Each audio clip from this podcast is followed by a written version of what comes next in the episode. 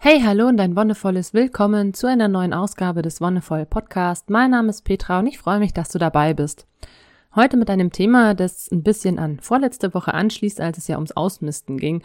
Und da habe ich ja mehr oder weniger Wert drauf gelegt, zu sagen, okay, wovon kann man sich trennen? Wovon kannst du dich im Speziellen trennen, um einerseits ein leichteres Leben zu führen und natürlich auch den Platzbedarf zu verringern? Viele Leute klagen einfach darüber, dass ihre Häuser, ihre Wohnungen zu klein sind wobei das eigentliche Problem nicht die Fläche ist, sondern die ganzen Gegenstände, die es quasi zumüllen. Ich möchte da auch gleich auf das Lied Society von Eddie Vedder verweisen. Den Link dazu findest du auch in der Beschreibung. Der hat den Soundtrack zu Into the Wild gemacht, ein sehr, sehr guter Film, wo es um einen Aussteiger geht, der eben in die Wildnis zieht, um eben dieses ganze bürgerliche Leben in Anführungszeichen, dieses Leben im Überfluss, aber trotzdem sehr unglückliches Leben hinter sich zu lassen und so auf das wahre Leben eigentlich zu kommen.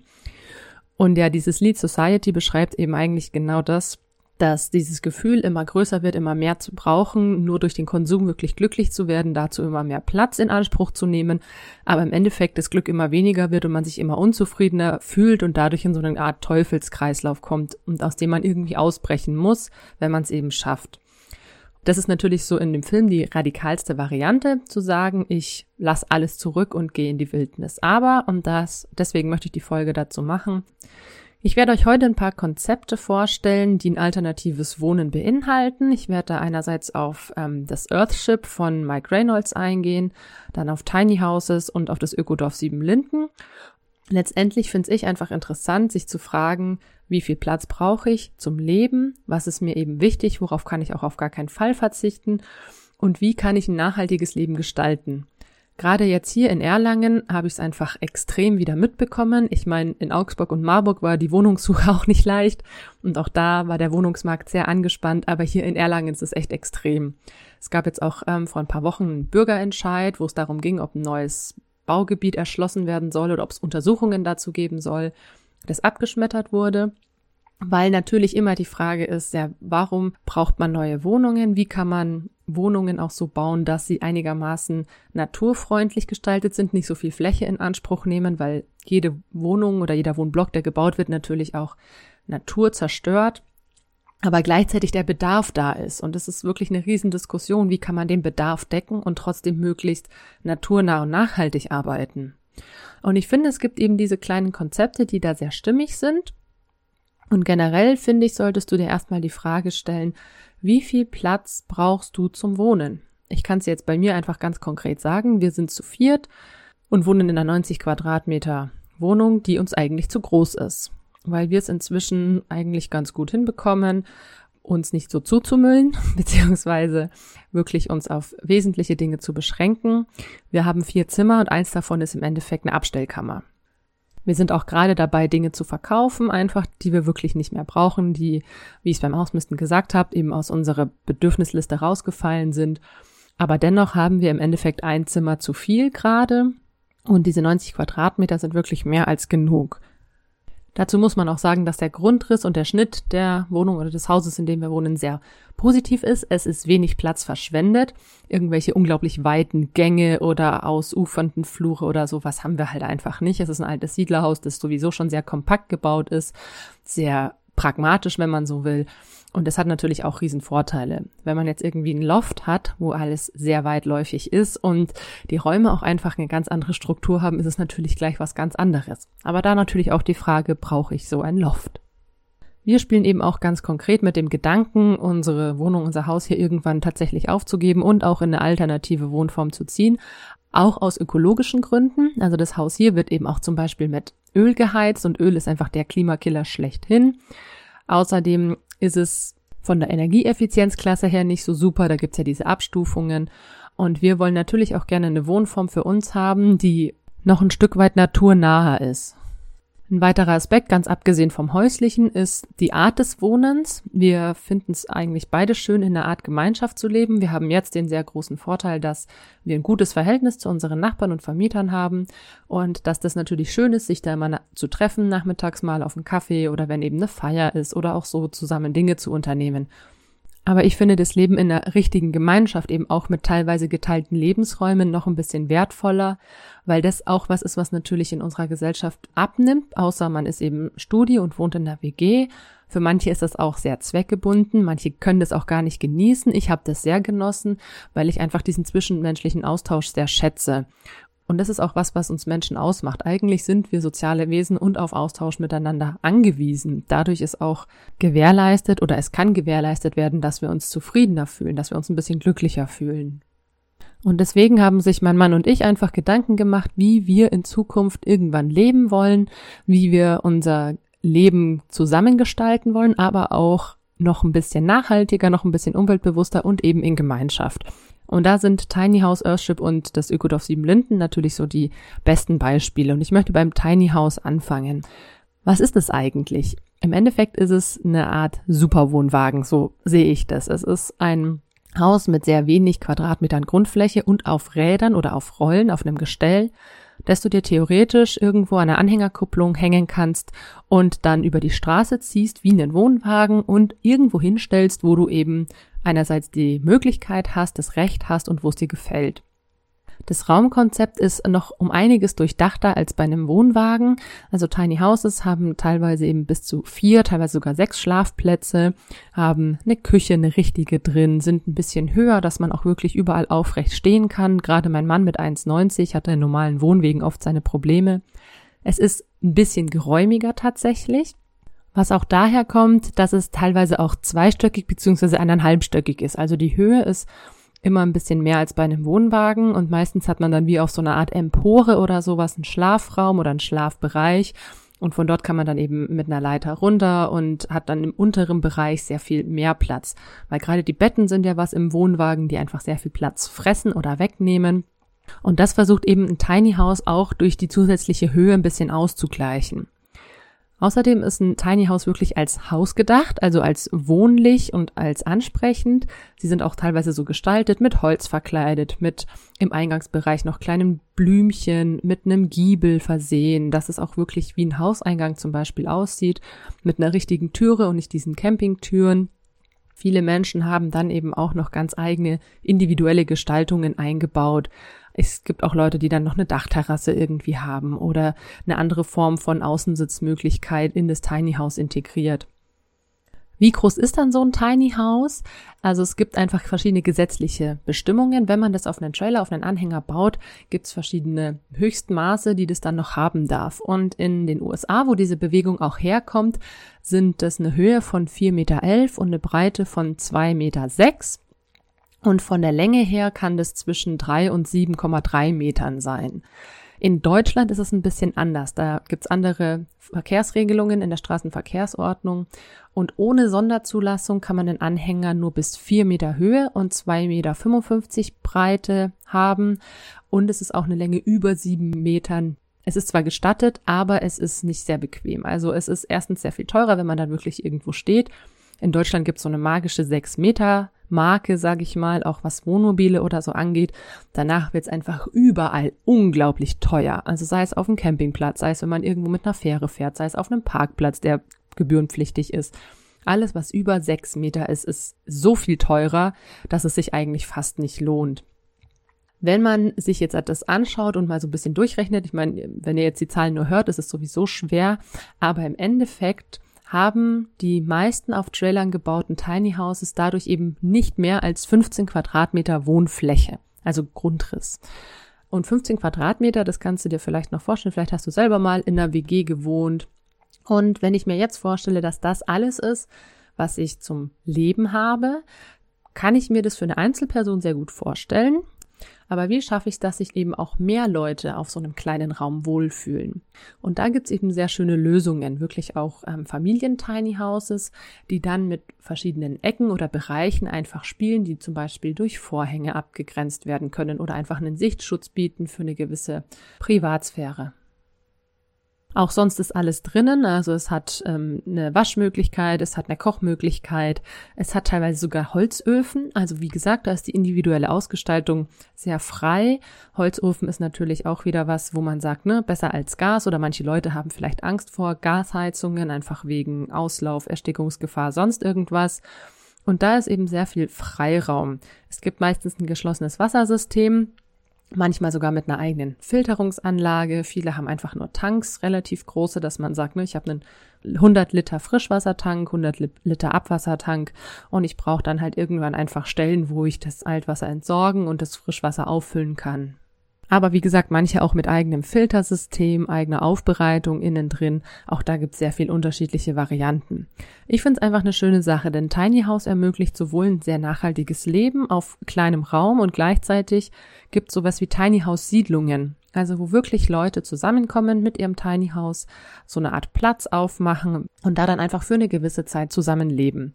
Und das finde ich eigentlich eine sehr schöne Sache.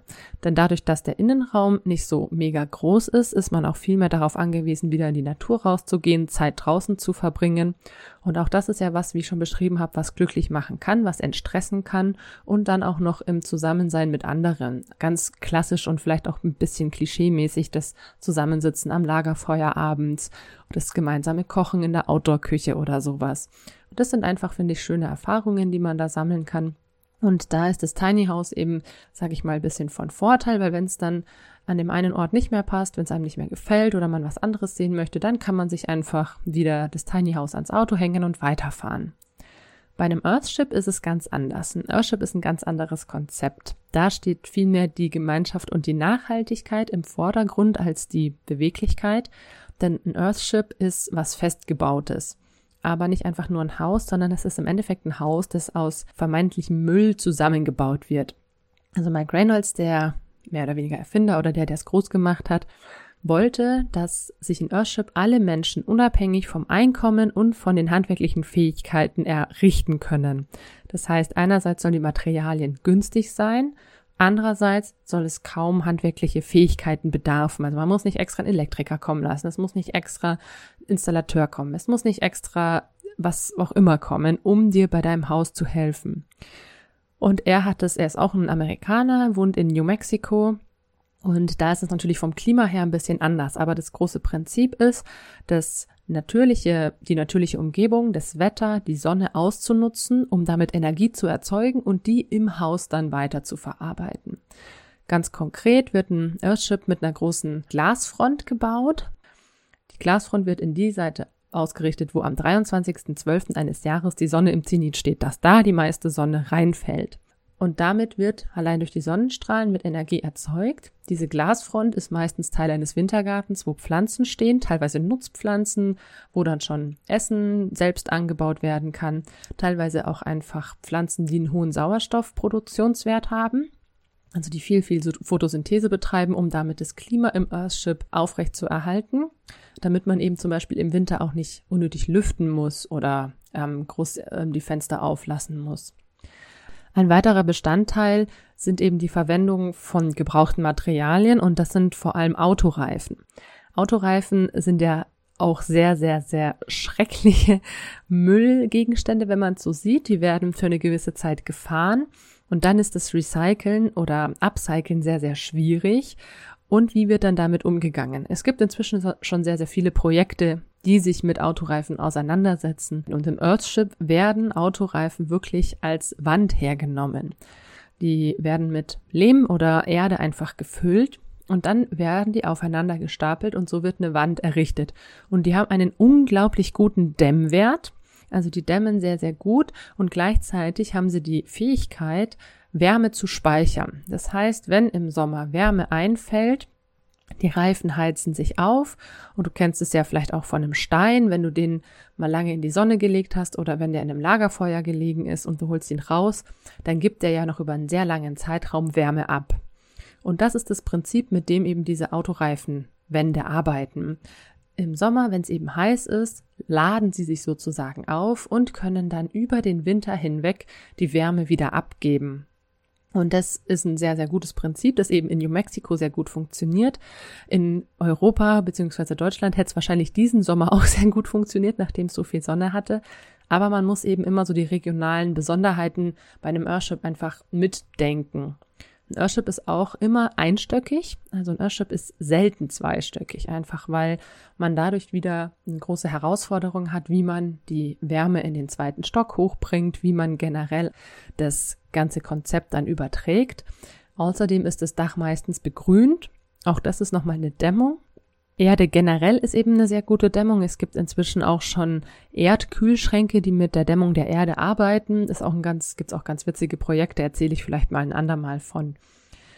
Wichtig zum Earthship ist eben zu sagen, dass verschiedene Prinzipien aus der Natur genutzt werden, um das Earthship zu klimatisieren und um es eben komplett autark beziehungsweise so möglichst autark über den Winter zu bringen, eben nicht heizen zu müssen.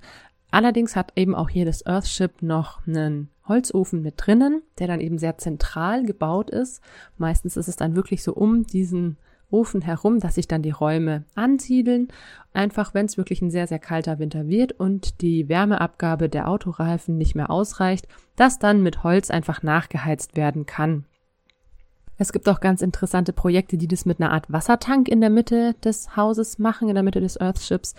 Auf dem Dach werden dann sozusagen eine Solarheizung verlegt, also schwarze Schläuche. Im schwarzen Schlauch heizt sich das Wasser auf, dann wird es eben so übers Dach geführt, dass es eben wirklich sehr, sehr warm wird und dann wieder zurück ins Haus. Damit spart man sich einerseits die Warmwasseraufbereitung und man hat gleichzeitig noch einen Wärmeeffekt, wenn man eben sagt, im Winter ist ja auch bei uns so, die Heizungen laufen ja über warmes Wasser. Das Wasser wird erhitzt und durch die Leitungen gepumpt. Und das wird einfach wieder über die Sonne, über Solarenergie gemacht. Ohne dabei Solarzellen installieren zu müssen, die ja einerseits sehr viel kosten und in der Entsorgung wieder schwierig sind, sondern einfach mit schwarzen Schläuchen. Ein sehr einfaches, aber auch sehr effektives Prinzip. Ja, und je nach Größe ist ein Earthship für sechs bis bis zu 18 Personen ausgelegt. Das heißt, man hat hier einzelne Räume, wo Menschen leben können und dann eben die Gemeinschaftsräume, Wohnräume, Essräume, Bäder, die sich die Leute teilen und dann kann es eben sein, dass einem die Leute entweder einzelne Zimmer haben oder sich Schlafräume teilen. Das ist dann auch jeweils in der Ausgestaltung unterschiedlich. Ja, und zuletzt möchte ich eben noch ganz konkret auf was Deutsches eingehen. Jetzt habe ich ihm von den Tiny Houses erzählt, die aus Amerika kommen, die inzwischen hier auch schon publik geworden sind, die hier auch schon ein bisschen Beliebtheit erfahren haben. Earthship, was was sehr amerikanisches ist. Und was es in Deutschland gibt, ein ganz schönes Projekt oder eine Initiative, die sich gegründet hat, ist das Ökodorf Siebenlinden. Auch hier stehen die Aspekte Nachhaltigkeit und Gemeinschaft im Vordergrund. Auch hier ist das Mobilsein eigentlich zweitrangig beziehungsweise fällt vollkommen raus, denn es werden wirklich auch Häuser gebaut. Auch hier möglichst ökologisch, möglichst nachhaltig, allerdings eben an deutsche Verhältnisse eher angepasst und eben auch mit regionalen oder möglichst regionalen Rohstoffen. Die Siedlungsgenossenschaft gibt dabei gewisse Vorgaben. Es gibt ja auch in Deutschland generell gewisse Vorgaben, wie man bauen sollte, wie man bauen muss. Und das Ökodorf oder die Siedlungsgenossenschaft hat eben auch nochmal zusätzlich eigene Richtlinien festgelegt. Zum Beispiel, dass eben alle Energieträger, die verwendet werden, um das Haus zu beheizen, nur aus erneuerbaren Energien kommen dürfen. Das heißt eben, viele haben eben da auch einen Holzofen einfach drin, andere setzen dann auf Solar oder wie auch immer. Das Interessante an den Häusern an sich ist, dadurch, dass eben möglichst regionale Produkte verwendet werden und Rohstoffe, wird sehr, sehr viel auf Strohballenbauweise zurückgegriffen. Also Stroh hat auch einen sehr, sehr guten Dämmwert. Gleichzeitig natürlich sehr praktisch, weil es ein nachwachsender Rohstoff ist und ein sehr leicht zugänglicher Rohstoff. Außer man hat eben einen Sommer wie dieses Jahr, wo auch die Strohernte schlecht aussieht. Aber es ist eben was, was eben auch zuhauf da ist. Und das ist ja auch gerade der große Kritikpunkt an Beton. Der Sand, der dafür verwendet wird, ist inzwischen fast wie Gold. Also es wird auch als, als graues Gold bezeichnet, weil so viel Beton produziert wird oder benötigt wird, dass inzwischen tatsächlich der Sand knapp wird. Also das muss man sich mal vorstellen, dass es tatsächlich inzwischen zu wenig Sand gibt, um alle Bauprojekte irgendwie zu verwirklichen, beziehungsweise dass die Preise deswegen steigen, weil es zu wenig Sand gibt. Naja, deswegen wird auf Holz, auf Stroh zurückgegriffen oder eben auch auf Recyclingmaterialien. Auch hier wird darauf geachtet, dass man dennoch hochwertige Produkte hat, die aber nicht zwangsläufig neu sein müssen. Also auch hier kann man zum Beispiel, wenn man sagt, ich möchte eben in Siebenlinden wohnen und dieses ganze Bewerbungsverfahren geschafft hat und dann dort einen Grund bekommt, kann man auch sagen, man baut sich da eine Mischung aus Earthship und Siebenlindenhaus hin. Also auf der einen Seite vielleicht mit Strohwänden, auf der anderen Seite, um die Energie aufzufangen, mit Autoreifenwänden, je nachdem. Auch hier ist das Motto, möglichst wenig Platz in Anspruch zu nehmen, einfach weil die Siedlung eine gewisse Fläche hat und auch sehr viel Wert auf Selbstversorgung legt. Das heißt, ein großer Teil geht für Ackerflächen oder für Anbauflächen drauf, die eben nicht bebaut werden dürfen.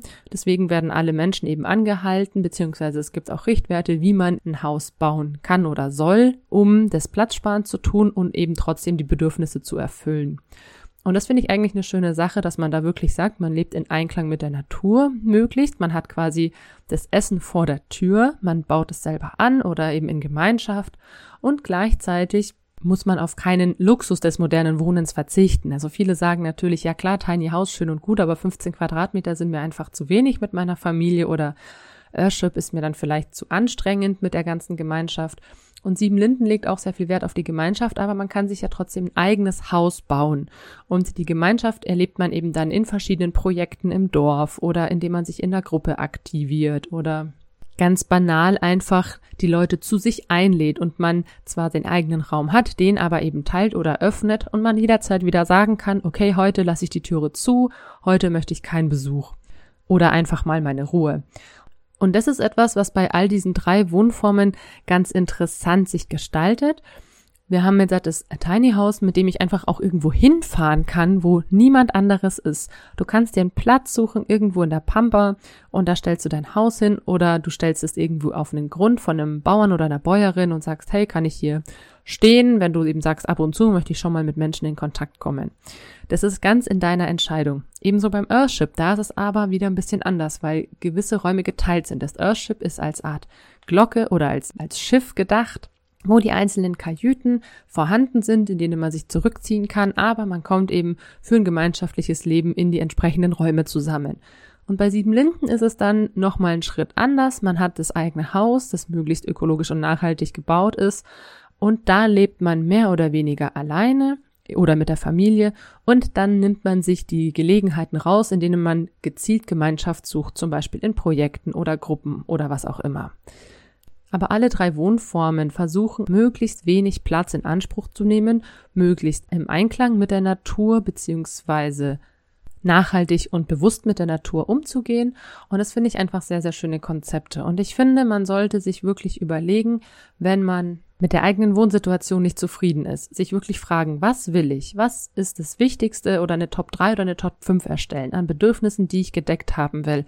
Und ganz oft habe ich es jetzt schon erlebt, gerade hier in Erlangen, aufgrund der sehr, sehr schwierigen Wohnungssituation, dass es viele Menschen gibt, die eigentlich sehr großes Interesse an einer alternativen Wohnform haben, sich aber vielleicht nicht trauen, weil es doch eine gewisse Aufgabe von Sicherheit ist oder sich, man sich auf ungewisses Terrain wagt.